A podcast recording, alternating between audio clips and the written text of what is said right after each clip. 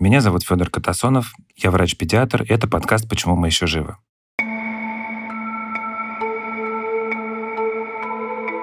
Обычно мы начинаем эпизоды сразу с какой-то истории. Но это содержит в себе столько страшного, что я хочу вас предупредить об этом заранее. Это история о военно-полевой медицине, о том, как врачи пытаются спасти жизни даже там, где их никто не считает. Это история очень тяжелых уроков, из которых медицина вынесла не только знания, но и важнейшие ценности – беречь человека в любых обстоятельствах и не наносить ему вреда. Мы не хотим и не будем пугать вас без нужды, поэтому знайте, что впереди вас ожидает очень много болезненных и страшных сцен. Если вы не готовы к этому, отложите этот выпуск до лучших времен. Этот сезон подкаста мы делаем вместе с клиниками доказательной медицины «Док-Дети» и «Док-Мед». Это клиники нормальной, современной медицины, где у врачей нет планов продаж, зато всегда достаточно времени на осмотр и консультацию. Создатели клиники открыли еще один филиал – стоматологию Докдент и педиатрию Докдети в Москве на Комсомольском проспекте. Здесь бережно помогут детям и взрослым. В новом отделении можно вакцинироваться, сдать анализы и при желании сделать прививку и сходить к стоматологу в один день. Если вы хотите сэкономить на первом приеме и узнать подробности, переходите в описание эпизода.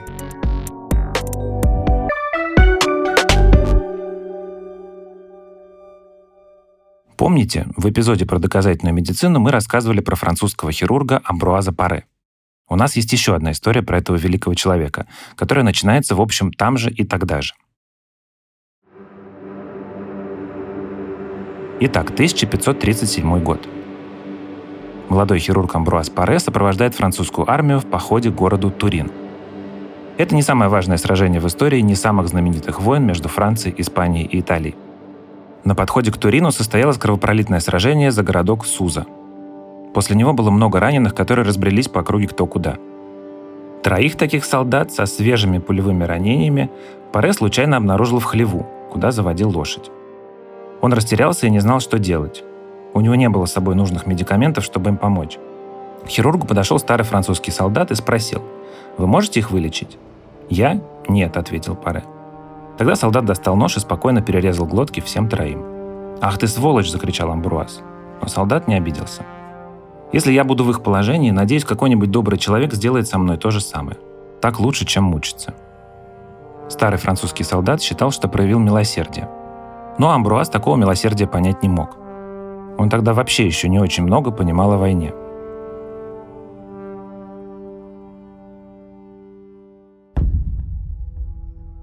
Огнестрельное оружие изменило войну. Человеческая жизнь и здоровье на ней никогда много не стоили. Но от пуль солдаты стали погибать так массово, что полководцы рисковали остаться без армии. Раненых теперь нужно было лечить.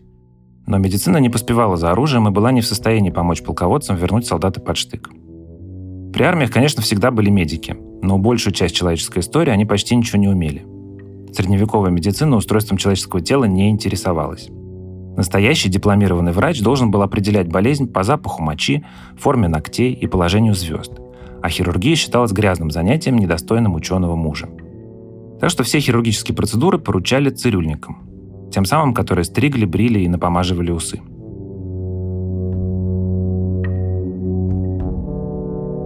Положение вещей стало меняться в 15-16 веках, когда врачи и ученые получили возможность вскрывать трупы и таким образом изучать настоящую анатомию.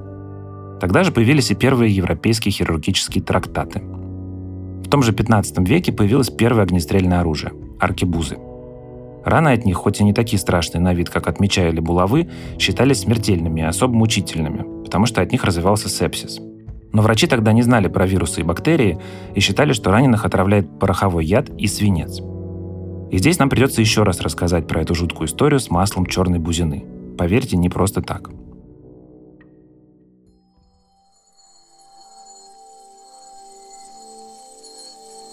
До Амбруаза Паре лечили огнестрельные ранения так. Прижечь кипящим маслом семян черной бузины, а затем вместо ожога смазать мазью из яичного желтка, розового масла и скипидара. Так было написано в хирургическом руководстве Джованни де Вига, личного хирурга самого Папы Римского. Все полевые врачи того времени эту книгу читали. Амбруаз Паре тоже знал эти методики. Однажды войско, при котором числился Паре, осаждало замок Авельяна. Пролилось много крови, к тому же не вовремя взорвался пороховой склад. В общем, в палатку к полевым хирургам потянулись раненые. Тут Амбруаз и увидел, как на практике работают рекомендации из методички. Хирурги кипятили в медных ковшиках масло черной бузины, окунали в него тампоны и аккуратно, чтобы не обжечь пальцы, заталкивали эти тампоны прямо в раны. Потом тампоны вытаскивали, пули извлекали, а ожог мазали мазью. Крик в лазарете стоял страшный. Амбруаз от увиденного был в полнейшем ужасе, но как лучше не знал и делал по методичке. На следующий день замок все-таки взяли с большими потерями. Раненых было так много, что у Паре просто кончилось масло черной бузины. И тогда он стал действовать тем, что оставалось. Просто извлекал пули и мазал рану поверх желтком со скипидаром. На следующее утро Паре обнаружил, что те, на кого масла еще хватило, до сих пор мечутся от боли. А те, кого он оперировал по неполному протоколу, спокойно спят. Потом оказалось, что и раны у них затягиваются лучше, и умирают они реже. «С тех пор я поклялся себе никогда больше не лить в раны кипящего масла», писал Паре в своих воспоминаниях. И вот с этой точки начинается та история, ради которой мы снова заговорили про масло черной бузины. Через два года Паре вернулся в Париж и там опубликовал уже собственный учебник по хирургии. Метод лечения ранений, причиненных аркебузами и прочим огнестрельным оружием. Он еще не раз возвращался на фронт и придумал не одну действенную методику. Например, он научился по-человечески останавливать крупные кровотечения. До него рану после ампутации прижигали сначала раскаленным ножом, а потом специальным инструментом. При действительно сильных кровотечениях прижигание на самом деле не особенно эффективно. Корка банально не выдерживает давления крови из крупной артерии. Но еще это просто безумно больно. Неизвестно, сколько человек умерли от болевого шока при таких прижиганиях. Но Паре положил этому конец. Он стал не прижигать сосуды, а перевязывать. Хирург захватывал кровеносный сосуд пинцетом, вытягивал наружу и затем перевязывал его льняной нитью, вдетой в особую кривую трехгранную иглу. Ее он тоже придумал сам. Если перевязка оказывалась неудачной и кровотечение возобновлялось, он делал второй шов. В хирургии этот более щадящий метод остановки кровотечения называется наложением лигатуры. В общем, Амбруаз Паре внедрил в полевую хирургию два основополагающих принципа, которые сегодня работают для всей медицины. Бережное отношение к пациенту и уменьшение вреда. Он проработал хирургом еще 45 лет и за это время улучшил методику ампутации конечности, описал перелом шейки бедра, разработал способ лечения переломов и еще множество полезных процедур. Паре прошел вместе с солдатами почти всю Францию, получил, наконец, докторскую степень, дослужился до лейб-медика и пережил четырех монархов, а умер в достатке 80 лет – Потом уже в XVIII веке другой французский врач Доминик Ларей придумал отвозить раненых солдат в лазарет сразу после сражения, а не оставлять их сутками дожидаться своей участи прямо на поле боя. Так Ларей изобрел скорую помощь, но про нее будет в следующем выпуске. И хотя медицина рванула вперед, методы ведения войны тоже не стояли на месте. В каждой новой войне участвовало все больше людей, и оружие их становилось все более эффективным. К полевым медикам стали поступать сразу много пациентов, и это в условиях, когда снабжение опаздывает, логистика хромает, инструменты кончаются, перевязывать нечем и пули свистят. Так оказалось, что полевой хирург должен быть не только хорошим врачом, но и своего рода менеджером. Не просто накладывать швы, но и грамотно распределять ограниченные ресурсы. И важнейшие принципы такого менеджмента ввел русский хирург Николай Иванович Пирогов во время одной из самых бесполезных и бесславных войн, которые когда-либо вела Россия –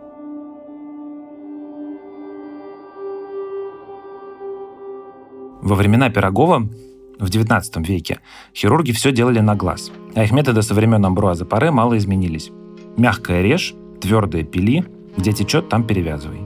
Ну а если очень нужно понять, есть ли на месте будущего разреза какой-нибудь важный сосуд или сухожилие, позовите специального ученого – анатома. Самим хирургам, как это ни странно, знать детали не полагалось. Они были все еще в некотором смысле как бы цирюльники, немного чужие для классической медицины люди. Сам Пирогов вспоминал – я застал еще в Берлине практическую медицину, почти совершенно изолированную от главных реальных основ ее – анатомии и физиологии. Было так, что анатомия и физиология сами по себе, а медицина сама по себе.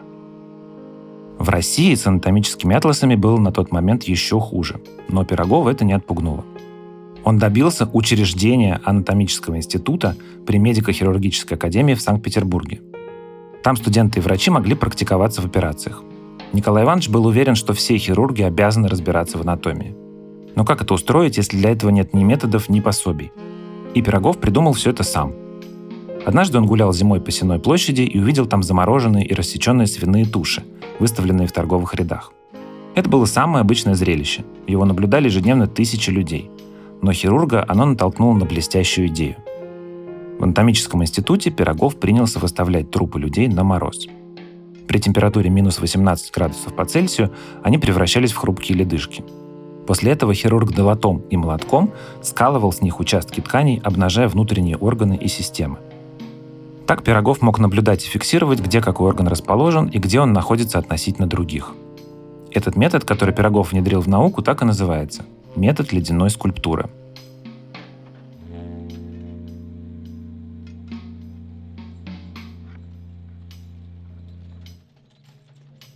Чтобы понять, как органы и части тела меняют свое положение при разных травмах и болезнях, хирург помещал на мороз изогнутые и растянутые, отведенные, вывихнутые или сломанные в различных участках части тела – а затем циркулярной пилой разрезал тело на тонкие пластины в разных плоскостях.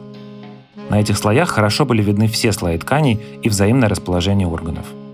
Это можно было потом перерисовать на тонкую бумагу и использовать как пособие.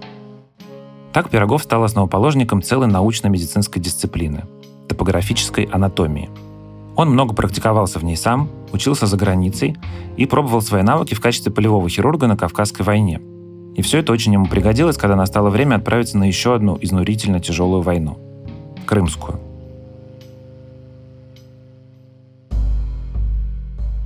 Крымская война началась в 1853 году. Она ничем особенно не отличалась от многочисленных бессмысленных и беспощадных войн того времени.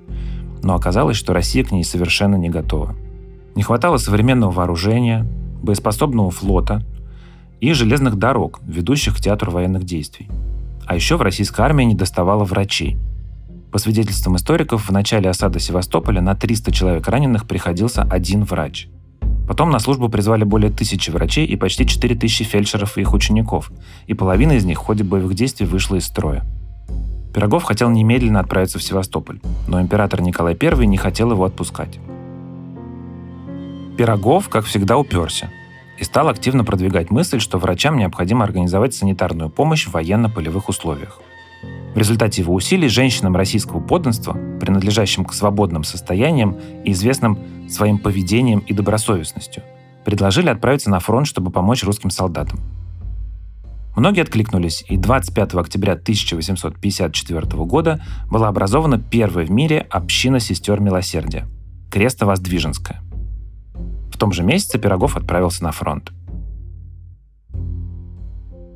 Позже, в предисловии к началам общей военно-полевой хирургии, врач так описал увиденное. Вся дорога от Бахчисарая на протяжении 30 верст была загромождена транспортами раненых, орудий и фуража. Дождь лил как из ведра. Больные и между ними ампутированные лежали подвое и потрое на подводе. Стонали и дрожали от сырости. И люди, и животные едва двигались в грязи по колено. Падаль валялась на каждом шагу.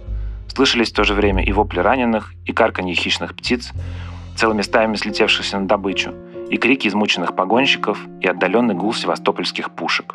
Поневоле приходилось задуматься о предстоящей судьбе наших больных. Предчувствие было неутешительно. Оно и сбылось. В госпитале врач увидел раненых, лежавших в перемешку с тифозными больными на грязных койках прямо на полу. Не хватало ни врачей, ни лекарств, ни перевязочных материалов. Дорог и транспорта тоже не хватало, поэтому раненые, для которых не было места даже на полу, должны были терпеть мучительную семидневную поездку из Симферополя в Перекоп в открытой телеге. В первые 10 дней после приезда Николай Иванович с утра до вечера делал операции, спасая тех, кого еще можно было спасти. Он уже был привычен к военной обстановке, так как успел поучаствовать в Кавказской войне, но больше всего его возмущало отношение главнокомандующего Александра Меньшикова к солдатам. «За кого же считали солдаты?» – риторически спрашивал Пирогов в письме. «Кто будет хорошо драться, когда он убежден, что раненого бросят как собаку?» Беззаботность об участи солдат и явственное пренебрежение ко всему, что греет и живит, не может привлечь сердца. Возможно ли, чтобы главнокомандующий ни разу не пришел в госпиталь к солдатам, ни разу не сказал радушного слова тем, которые легли на смерть? Со всем этим беспорядком и равнодушием к участи простого солдата Пирогов намерен был бороться. И здесь развернулся и его врачебный, и менеджерский талант –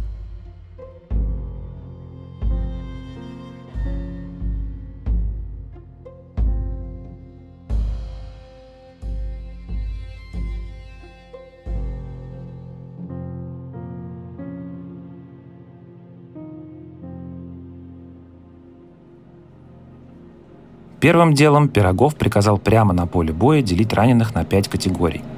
Безнадежные, опасно раненые, требующие безотлагательной помощи, тяжелые, способные пережить доставку в госпиталь, подлежащие отправке в госпиталь, легкораненые, которым помощь оказывается на месте.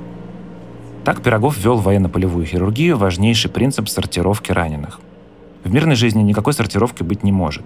Хирург обязан помогать всем больным в равной степени и по порядку – но в условиях военного времени врачу нужно быстро определить, на кого имеет смысл тратить ограниченные ресурсы.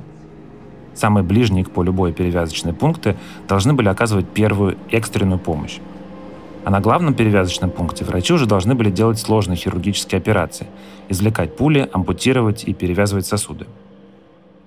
Пирогов реорганизовал работу военно-транспортных команд, так что раненых теперь довольно быстро доставляли в госпиталь.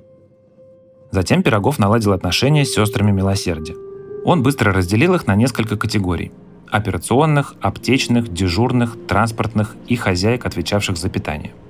Начальницу сестер Александру Стахович за бестолковость и чрезмерную религиозность отослал на материк, а вместо нее назначил Екатерину Бакунину, внучатую племянницу фельдмаршала Михаила Кутузова. Женщины наравне с мужчинами помогали при перевязке, работали в операционных, ухаживали за ранеными и готовили еду – Пирогов сразу оценил, что они не только облегчают страдания солдат, но и поднимают боевой дух. На Западе первой сестрой милосердия принято считать англичанку Флоренс Найтингел, но она прибыла в Крым лишь весной 1855 года, на несколько месяцев позже сестер Крестовоздвиженской общины. Их было 120 человек, 17 погибли. Итак, Пирогов как-то наладил обеспечение и только после этого смог наконец взяться за свое главное дело – внедрение новых методов лечения –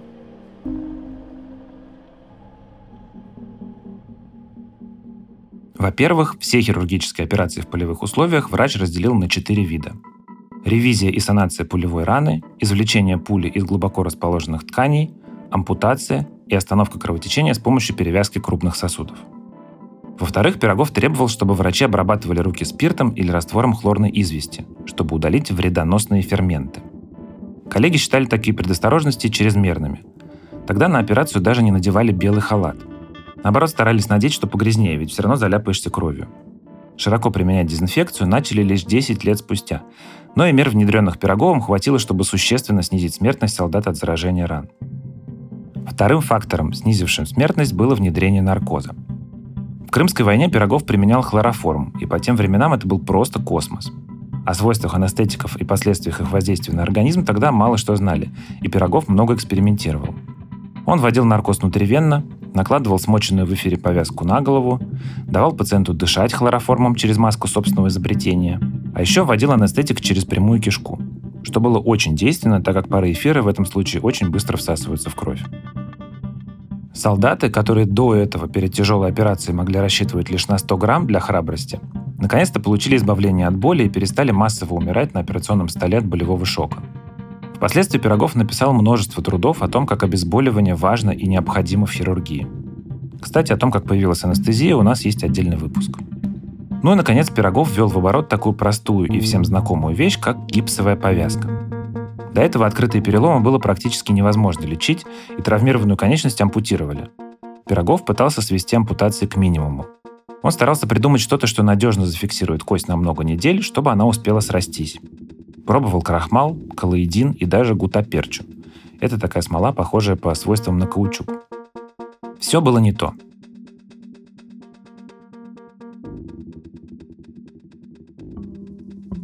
Но Пирогову снова помогла наблюдательность. Однажды он гостил в мастерской своего друга и популярного скульптора Степанова. И там он увидел, как тот отливает формы из гипса. «Война есть травматическая эпидемия», — говорил Пирогов. Если нельзя придумать вакцину для войны, то следует хотя бы придумать такой же массовый способ лечить пострадавших. Наложение гипса стало именно таким способом – простым, массовым, дешевым и эффективным. Сам Пирогов однажды за один день наложил гипс двум-трем сотням раненых. Таким образом, гипсовая повязка сначала спасла сотни тысяч солдатских жизней, а потом вошла в обиход обычных хирургов. И теперь ее наложат вам при переломе в любом травмпункте. Но это лишь малая часть того, что успел сделать Пирогов во время Крымской войны и после нее. Он заложил основы теории огнестрельных ранений и предложил делить травмы и патологии по зонам тела, что позволяло быстро оценить их опасность. Наконец, внедрил в практику экстренный чемоданчик с хирургическими инструментами – ранец Пирогова. На войне вечно занятый Пирогов находил время, чтобы читать врачам и всем желающим лекции о военно-полевой хирургии. На одной из таких побывал молодой офицер Лев Толстой. Однажды к Пирогову обратился за консультацией один учитель химии из Симферопольской мужской гимназии. Местные врачи нашли у него туберкулез и предрекали скорую смерть. Пирогов быстро осмотрел больного и буркнул – Будете жить, не слушайте всяких дураков. Этим учителем химии был Дмитрий Менделеев. Одним словом, Пирогов настолько активно вводил сберегательное лечение, что лично стал одной из главнейших причин, по которой в России люди все еще живы. Конечно, Николай Иванович был не один. Ему помогали такие звезды отечественной медицины, как Сергей Боткин и Эраст Каде – чтобы сохранить память о подвиге сестер милосердия, Пирогов написал исторический обзор действий крестовоздвиженской общины сестер попечения о раненых и больных. И эти записки стали источником вдохновения для одного швейцарца по имени Анри Дюнан.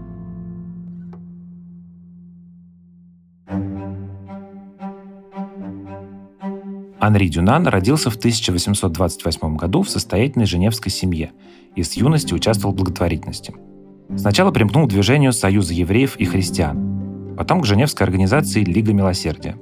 А еще регулярно посещал городскую тюрьму, чтобы там помогать заключенным. Конечно, он много читал о благотворительности. Так и познакомился с мемуарами Николая Пирогова. В июне 1859 года Дюнан проезжал туристом близ итальянской деревушки Сальферина. Так совпало, что в тот же день там произошло одно из сражений Австро-Итало-Французской войны – еще одной не очень знаменитой войны, о которой никому особенно не хочется вспоминать сегодня. Тем не менее, сражение при Сальферино известно тем, что было последним в истории, когда армии вели в бой лично монархи воюющих держав. Войсками Франции командовал Наполеон III, силами Пьемонта и Сардинии Виктор Эммануил II, австрийскими войсками император Франц Иосиф – а еще в этом участвовало 300 тысяч австрийских, французских и итальянских солдат. За 16 часов сражения было убито 30 тысяч солдат. В целом формула расчета потерь обычно такая. Убиты плюс вдвое больше раненых. В общем, при Сальферино положили под 100 тысяч человек. Но в историю, конечно, вошло, потому что в нем участвовали монархи. После битвы Анри Дюнан вместе с женщинами из ближайшей деревушки ходил между ранеными с кувшином воды, поил их и смачивал им раны. Но это была капля в море. Больше помогать было некому. В войсках того времени по-прежнему было больше ветеринаров для лошадей, чем хирургов для солдат. И тогда швейцарец решил что-то с этим сделать. Вернувшись домой, Дюнан сформулировал два предложения. Во-первых, во всех странах мира нужно организовать сообщество тренированных добровольцев, которые помогали бы раненым в войнах и конфликтах – во-вторых, нужно организовать серию международных договоров, которые бы обеспечили юридические основания для такой помощи. С этими предложениями Дюнан стал ездить по королям и министрам. А поскольку он был воспитанный юношей из респектабельной семьи и гражданин государства с давними традициями благотворительности, все двери ему были открыты. В 1863 году Дюнан вместе с еще пятью благотворителями из Женевы основал Международный комитет по оказанию помощи раненым военнослужащим. Этот комитет убедил правительство Швейцарии провести в 1864 году дипломатическую конференцию. На той конференции комитет Анри Дюнана получил название Международный Красный Крест. Теперь это Международный комитет Красного Креста и Красного Полумесяца, который работает более чем в 90 государствах. А еще на той же конференции была принята Женевская конвенция об улучшении участи раненых и больных в действующих армиях. Это была первая попытка согласовать и стандартизировать в международном масштабе военное право и обеспечить пленным, раненым и лечащим их врачам защиту и безопасность. С тех пор Женевская конвенция – краеугольный камень международного гуманитарного права. В 1949 году ее пересмотрели, но основополагающие принципы не изменились. Наконец, спустя четыре века после того, как один старый французский солдат проявил милосердие к троим раненым итальянцам, страны мира стали признавать, что раненых добивать нельзя – Их нужно находить, привозить в госпиталь и лечить. Что к пленным нужно относиться с уважением. Что мертвых надо хоронить. Что врачи и медсестры должны иметь нейтральный статус и что медпункты обстреливать нельзя. Что каждый человек, даже и в военное время, имеет право на уважение его человеческого достоинства. Пока Дюнан занимался благотворительностью, его семейный бизнес развалился. Так что следующие 20 лет ему пришлось перебиваться помощью друзей и родителей и бегать от кредиторов – но организация, созданная им с тех пор, работала почти во всех горячих точках планеты. И уже в 1878 году Красный Крест пригласил в Румынию и Болгарию самого Николая Пирогова, чтобы он там инспектировал больницы и транспорт для раненых во время очередной войны, которую вела Россия.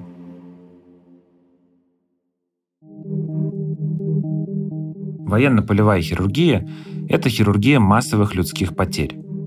Но все-таки прогресс гуманизма существует, и теперь мы хотя бы не считаем эти потери нормальными и само собой разумеющимися. А благодаря труду тысяч врачей и благотворителей человеческая жизнь все-таки стала немного дороже. И вот поэтому мы еще живы.